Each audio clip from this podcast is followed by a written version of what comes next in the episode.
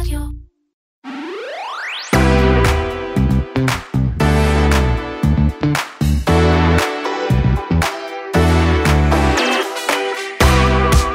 מטבעות קריפטו קיבלו איזשהו בוסט בשימוש שלהם, עכשיו עם המלחמה באוקראינה, וממשלת אוקראינה גייסה באמצעותם 100 מיליון דולר בתרומות.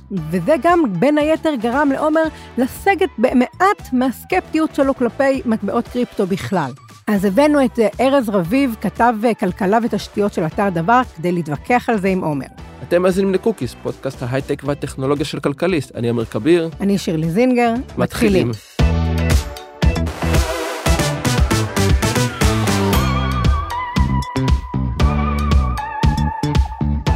אז אה, עומר, לפני כמה ימים אתה אה, כתבת טור על אה, מטבעות קריפטו, שבו בעצם אתה מדבר על איזושהי מטמורפוזה שאתה עברת מלהיות מאוד מאוד סקפטי כלפי אה, השימושים האפשריים של קריפטו, ללהיות קצת פחות סקפטי, ומה שבעצם אולי שינה את דעתך, או לא יודעת אם שינה אותה לגמרי, להזיז אותה, זה בעצם השימושים ש...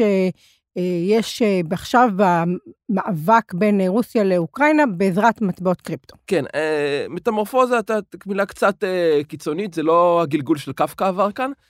לא קמתי בוקר אחד וגיליתי שאני ליברטן חובב קריפטו, אבל כן, אני פחות סקפטי ממה שהייתי בעבר. באמת, כמו שאמרת, זה קשור למלחמה באוקראינה, שתי התרחשויות מעניינות שקרו בהקשר של מטבעות קריפטו, שם אחד שממשלת אוקראינה גייסה בהצלחה אה, סכומים שנאמדים ב-60 מיליון דולר. קראתי, באמצעות- קראתי היום שכבר עלינו לסביבות ה-100 מיליון. אה, אוקיי, אז אה, טוב, טוב שאת מעדכנת אותי. אה, אז באמת, סמוכים מאוד מאוד יפים, אה, עשרות מיליון דולרים, 100 מיליון דולר, כמו שאת אומרת, במטבעות קריפטו אה, למאמץ המלחמתי. ומה שעוד הגיח בימים האחרונים, סיפורים ברמה האנקדוטלית יותר על אנשים אה, באוקראינה, או יותר נכון מחוץ לאוקראינה, שננעלו מחוץ לחשבונות הבנק שלהם, אה, בגלל כל הקשיים שסביב המלחמה, וחלק גם אזרחים רוסים אה, שננעלו מחוץ, מחוץ לכספים שלהם ברוסיה, אה, והם השתמשו במטבעות קריפטו שהיו ברשותם כדי להתקיים, אה, באופן שאחרת לא היה מאפשר להם, לא היה מתאפשר להם אם לא היה להם קריפטו, זאת אומרת, לא הייתה להם גישה לכרטיסי אשראי, להעברות כספים וכן הלאה. ואני אומר, אה, קריפטו פחות, וואלה, אולי יש איזה תרחישים שהוא דווקא לא כזה נורא.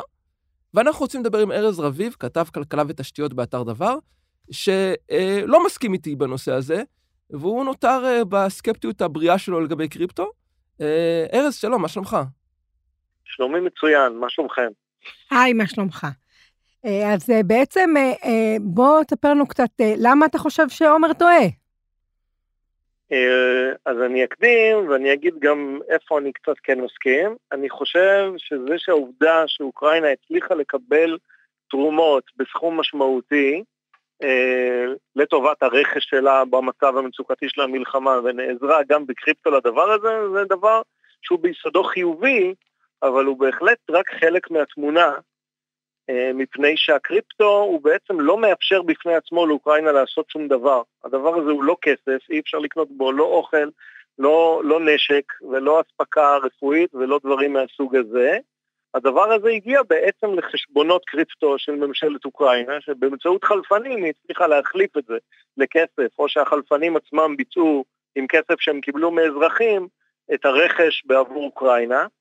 וזה בעצם הפעם הראשונה שדבר כזה מצליח, כשהייתה את שביתת הנהגים, אה, נהגי המשאיות בקנדה, שגם קיבלו תרומות בקריפטו, הם לא הצליחו, זה נתקע, הם לא יכלו לקנות בזה דלק או שום דבר אחר. ולכן גם באוקראינה, כשמישהו מעביר קריפטו לחשבון של ממשלת אוקראינה, זה לא מספיק, מישהו אחרי זה צריך לספק את הכסף האמיתי. במקרה הזה מדובר באזרחים האוקראינים ששילמו לאותו חלפן כדי שיקנה להם קריפטו. אה, יש לי שאלה, היה שלב, אולי זה קצת חלפנו את הנקודה הזאת, אבל היה שלב שפתאום זה היה נהיה נורא אין, שיהיה לך ביטקוין ושתשלם איתו על הקפה בבית קפה בתל אביב, והיו, התחילו להיות יותר ויותר מקומות שמקבלים ביטקוין למשל, זה לא משהו שיכול אה, להתבסס ולהיות אה, שמיש? זה די, אה, אני אענה קצת בקצרה, אבל זה שלב שלדעתי עבר מהעולם עבר, לפני כמה וכמה שנים, לא? מה אתה נכון. חושב, ארז? אני, קודם כל, אה, עניינית זה לא סביר מפני שהעמלות על רכישת כוס קפה, אם משלמים עליו בביטקוין, אז הן צפויות להיות גבוהות יותר מהעלות של כוס הקפה. ודבר שני, יש מקרים שזו קהילה מאוד מאוד רועשת של הקריפטו, שמתלוננת על עסק שהפסיק לקבל תשלום בקריפטו, שיש יותר תלונות מתשלומים שהוא אי פעם קיבל בקריפטו. זה בעיקר עניין של יחסי ציבור מאשר משהו שבאמת אה, יש בו ביקוש או ערך בעבור צרכנים. ויש גם אה, הרבה בעיות מובנות בתשתיות של הקריפטו, בתשתיות הבלוקצ'יין, שמונעות מקריפטו להפוך לאמצעי תשלום המוני כמו כרטיסי אשראי. זאת אומרת, בעיות אה, של עיבוד מידע, נכון, ארז? בהחלט, המטבע המוכר ביותר, שזה הביטקוין, הוא מוקבל תאורטית לשבע פעולות סליקת תשלום בשנייה, בפועל זה בין שלוש לארבע פעולות סליקת תשלום בשנייה. הצריכת חשמל של זה יותר מפי מיליון מצריכת החשמל של ויזה סליקת תשלום, ולכן מדובר בכלי שהוא לא מעשי. הדבר היחיד שהופך אותו לעדיין עניין זה שכל הזמן עוד ועוד אנשים מוכנים לשלם כהשקעה דולרים לכל מיני זירות חלפנות ולהכניס המון המון המון כסף לתעשייה הזאת, בתקווה שיום אחד יקרה ממנה איזה משהו יותר משמעותי ושמיש, אני לא צופה שזה יקרה. לא יכול להיות שיהיה איזשהו פתרון טכנולוגי שפותר את הבעיות האלה של, של ה-X טרנזקציות בשעה ושאת השימוש הנוראי באנרגיה? כל הפתרונות האלה קיימים בלי קריפטו, פשוט אין בזה צורך, זה פתרון לשום בעיה. הדבר הזה נוצר מסיבות אחרות לחלוטין, כדי לעקוף רגולציה. בשביל זה נועד הקריפטו, לשם כך כותבים כל המסמכי uh, white paper שמתארים מה זה מטבע קריפטו, ואת הדבר הזה הוא לפעמים מצליח לעשות, גם אם בעלות מאוד מאוד גבוהה, אבל אם מישהו חושב על זה כטכנולוגיה תשלומים יותר, יותר, יותר מוצלחת מזאת שיש לנו, אז יש טכנולוגיות תשלומים מתקדמות, חלקן כבר בשימוש, ואין שום צורך בטכנולוגיה מסורבלת שיש לה מטרות אחרות. והזכרת לעקוף רגולציה, ובאמת זה לא מצליח ברוב המקרים לעקוף רגולציה, כי כמו שאמרת, קריפטו בפני עצמו אין לו שום ערך. אתה לא יכול ללכת לקנות איתו כוס קפה, אתה לא יכול ללכת לקנות איתו מכונית. אתה צריך, אם אתה רוצה להשתמש בו, אתה צריך להמיר אותו לכסף אה, פיאט. כסף מדינה. כסף מדינה, נכון. ואז בעצם אתה חוזר בחזרה למערכת המוניטרית שכביכול רצית להתנתק ממנה. זה נכון עם סייג אחד, יש תחום אחד שבו הוא בהחלט מצליח לעקוף רגולציה, וזאת רגולציית ההשקעות. וכאן אנחנו ניצבים בפני בעיה משמעותית, שקשה מאוד להוכיח מעשי הונאה פיננסית, בגלל שהם מאוד דומים באיך שהם נראים להשקעות גרועות או לטיפשות פיננסית. ולכן כשמאפשרים לחברות שעוסקות בקריפטו, חברות שמנפיקות מטבע קריפטו, לזירות מסחר שדרכן אפשר לסחור בקריפטו, לקבל השקעות מאנשים, בלי שום הגנה למשקיעים, או עם הגנות הכי זעומות שבאפשר, שם כן מתפתחת פה תעשייה שמיוגלת לא מעט כסף אמיתי, כסף מדינה, שבעצם כמעט ללא רגולציה, ושם גם יש אה, מעט מאוד מרוויחים גדולים והרבה מאוד מפסידים. אני רוצה לשאול אותך משהו. אה, אני מכסה, אה, מסקר ביטקוין, לא באינטנסיביות כמוך, אבל מסקר ביטקוין, נגיד לפחות עשור. ואחד הדברים שאני שומע ממומחים, ש... מספקני קריפטו, שזה בועה, שזה כלי ספקולטיבי, שהנה הנה זה הולך להתפוצץ, שזה לא יכול, הגיוני שמערכת כזאת שאין לה שום שימוש מעבר לספקולציות מתחזקת את עצמה. וכמה שאני מסכים איתם בעיקרון, בפועל מה שאנחנו רואים שלאורך השנים השווי של הביטקוין ושל קריפטו בכלל, רק נמצא בעלייה, אה, לעתים אפילו בנסיקה. ואיך אתה... יש כאן דיסוננס כלשהו, שמאוד קשה להשאיר, כי זה באמת משהו שאין לו ערך בפני עצמו. ובכל זאת הערך שאנשים מייחסים לו ממשיך לעלות ולעלות.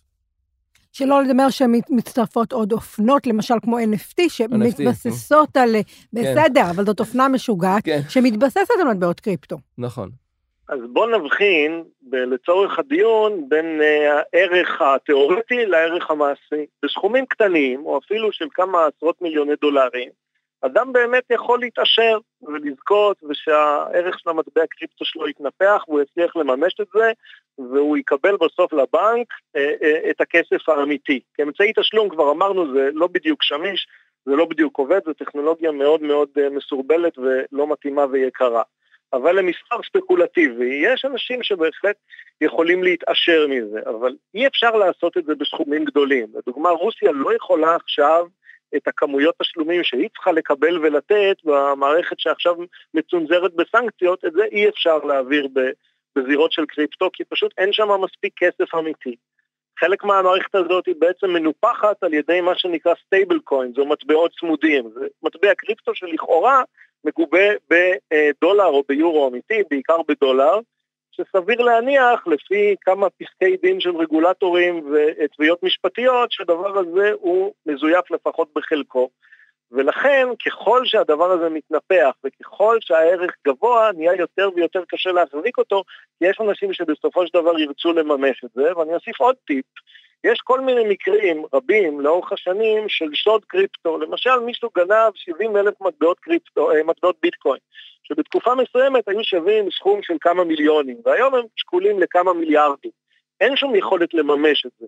אבל אם מישהו ינסה למכור את זה, או אם תתחלף ההנהלה בחברת מיקרו-סטרטג'י, שיחליטו לנסות לממש את הכמות הגדולה מאוד של מטבעות קריפטו שהם רכשו, של מטבעות ביטקוין, בעצם מה שיקרה לערך של המטבע זה שהוא יתמוטט מהר מאוד. אה, ולכן יש הבדל מאוד גדול בין ה-market cap או השווי שוק התיאורטי לבין השווי האמיתי, כי כל דולר או שקל או יורו שאתה מחלץ מכלכלת הקריפטו, זה חייב להיות דולר או שקל שמישהו אחר שם. אין פה איזשהו רווח, אין פעילות עסקית, אין פעילות כלכלית, זה הכל לקחת כסף מכיס אחד ולהעביר אותו לכיס אחר, וכמובן שצריך לממן גם את עלויות הקריאה, שרק במטבע ביטקוין אני מעריך שזה בין 6 ל-7 מיליארד דולר אה, בשנה, ב, ב, לפי השווי הנוכחי.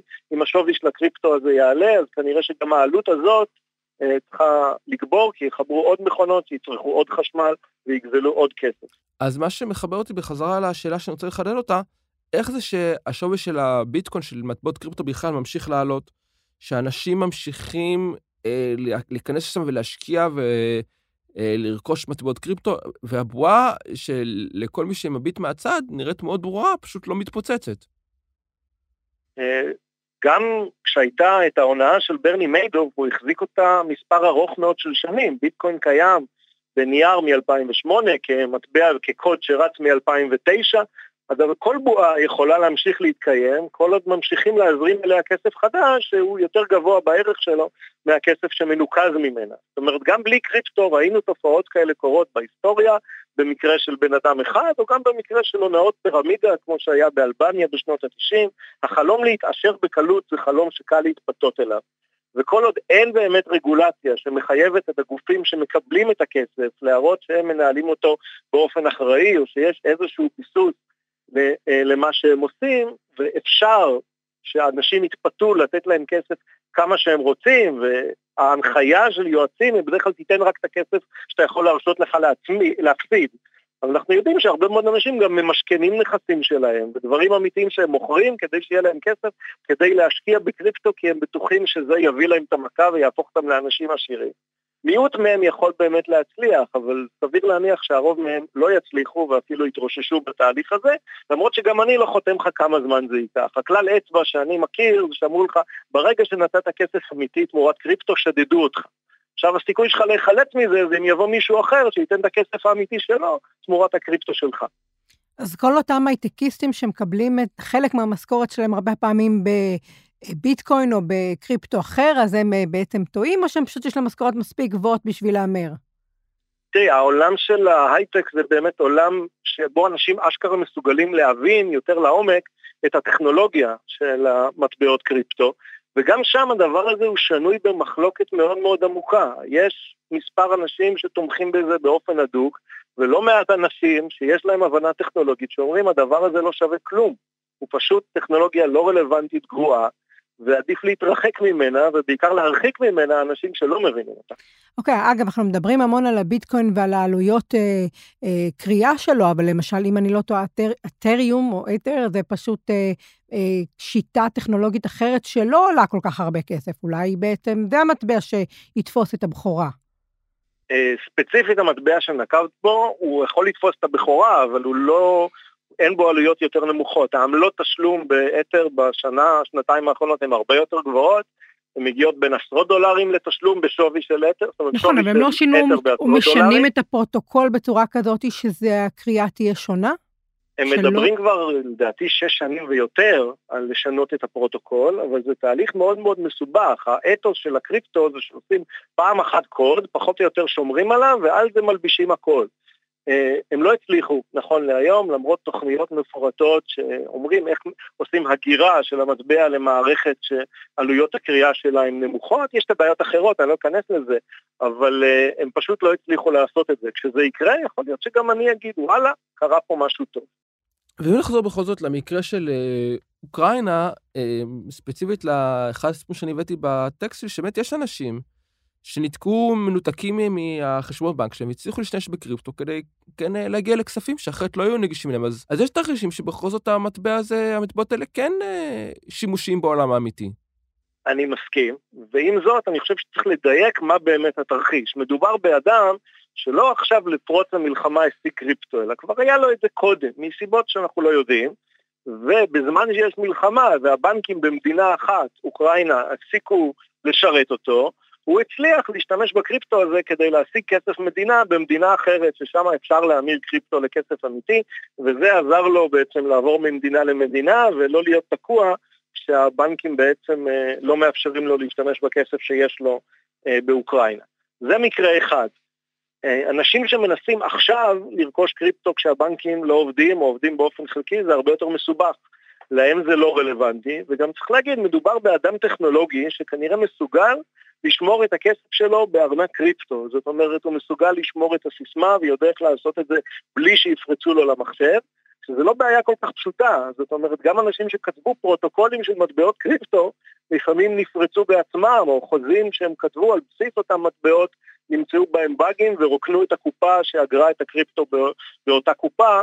ולכן זה לא דבר שרלוונטי להרבה מאוד אנשים, זה רלוונטי למקרה הספציפי של אדם שיודע להתנהל עם ארנק קריפטו בכוחות עצמו, וגם לאדם שהיה לו את זה מראש, וגם אדם שלא נמצא בתוך אוקראינה. אז באמת, לקבוצה המצומצמת של האנשים האלה, באמת יש פה איזשהו ערך. לא הייתי פותח על זה עכשיו כותרות ואומר, וואלה, מצאנו עכשיו את ה... את ה-use case, את העילת שימוש שבשבילה שווה אה, אה, להיפתח ולטפח את המנגנון הזה. טוב, אז אה, נותרנו יחסית סקפטיים כולנו, כן, אבל uh, אני אשאר פה אופטימית ואני אגיד שבכל זאת אולי uh, העולם הזה שמבוזר, שנותן אלטרנטיבה, אולי בסוף כן יצא ממנו משהו טוב, מותר לחלום. אני לא בטוח, ואולי זה דיון ליום אחר, שאני, שזו אלטרנטיבה שאנחנו בהכרח רוצים, uh, אבל זה כאמור דיון ליום אחר. ארז, תודה רבה. תודה. תודה לכם, להתראות. להתראות.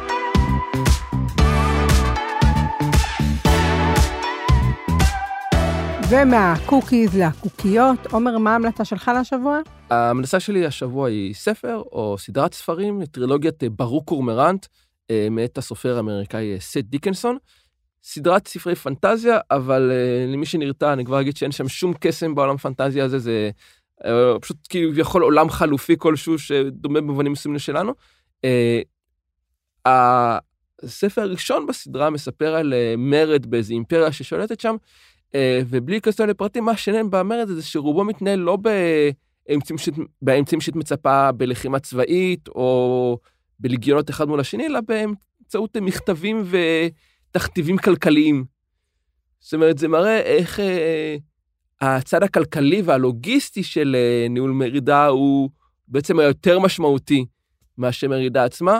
אה, ולמרות שזה לא ספרים דידקטיים בכלל, כן, הוא מלמד דברים אה, דרך אגב, על אינפלציה, על uh, סחר בינלאומי, על uh, מטבעות פיאט לעומת סחר חליפין. אז מי שאוהב פנטזיה וכלכלה... אה, נשמע uh, שלא מושלם. כן, גם אני מודה חיתוך די מצומצם בדיאגרמת ון, אבל בשבילם הסדרת ספרים הזאתי, uh, הראשון קוראים לו The Traitor ברוק קורמרנט, ותמשיכו משם. שירלי, מה הקוקייה שלך? טוב, בכיוון אחר לגמרי, מה שנקרא, אני סאקרית של טורמוסים, תורמוס ההרים, זאת העונה עכשיו, הוא פורח בסגול ובגדול. יש כמה מקומות בארץ עם מרבדים מדהימים. אני הייתי לפני כמה ימים ברמות מנשה. אה, בכלל, האזור שם מדהים, אה, לכיוון עמק השלום, מקום באמת מדהים, ויש עוד מקומות אה, ברחבי הארץ, ופשוט צאו החוצה, תהנו מהסגול, תהנו מהירוק, ויפתח לכם הלב. לפחות שלי נפתח. אה, אלה היו הקוקיות והקוקיס שלנו לשבוע. אני עומר כביר. אני שירלי זינגר.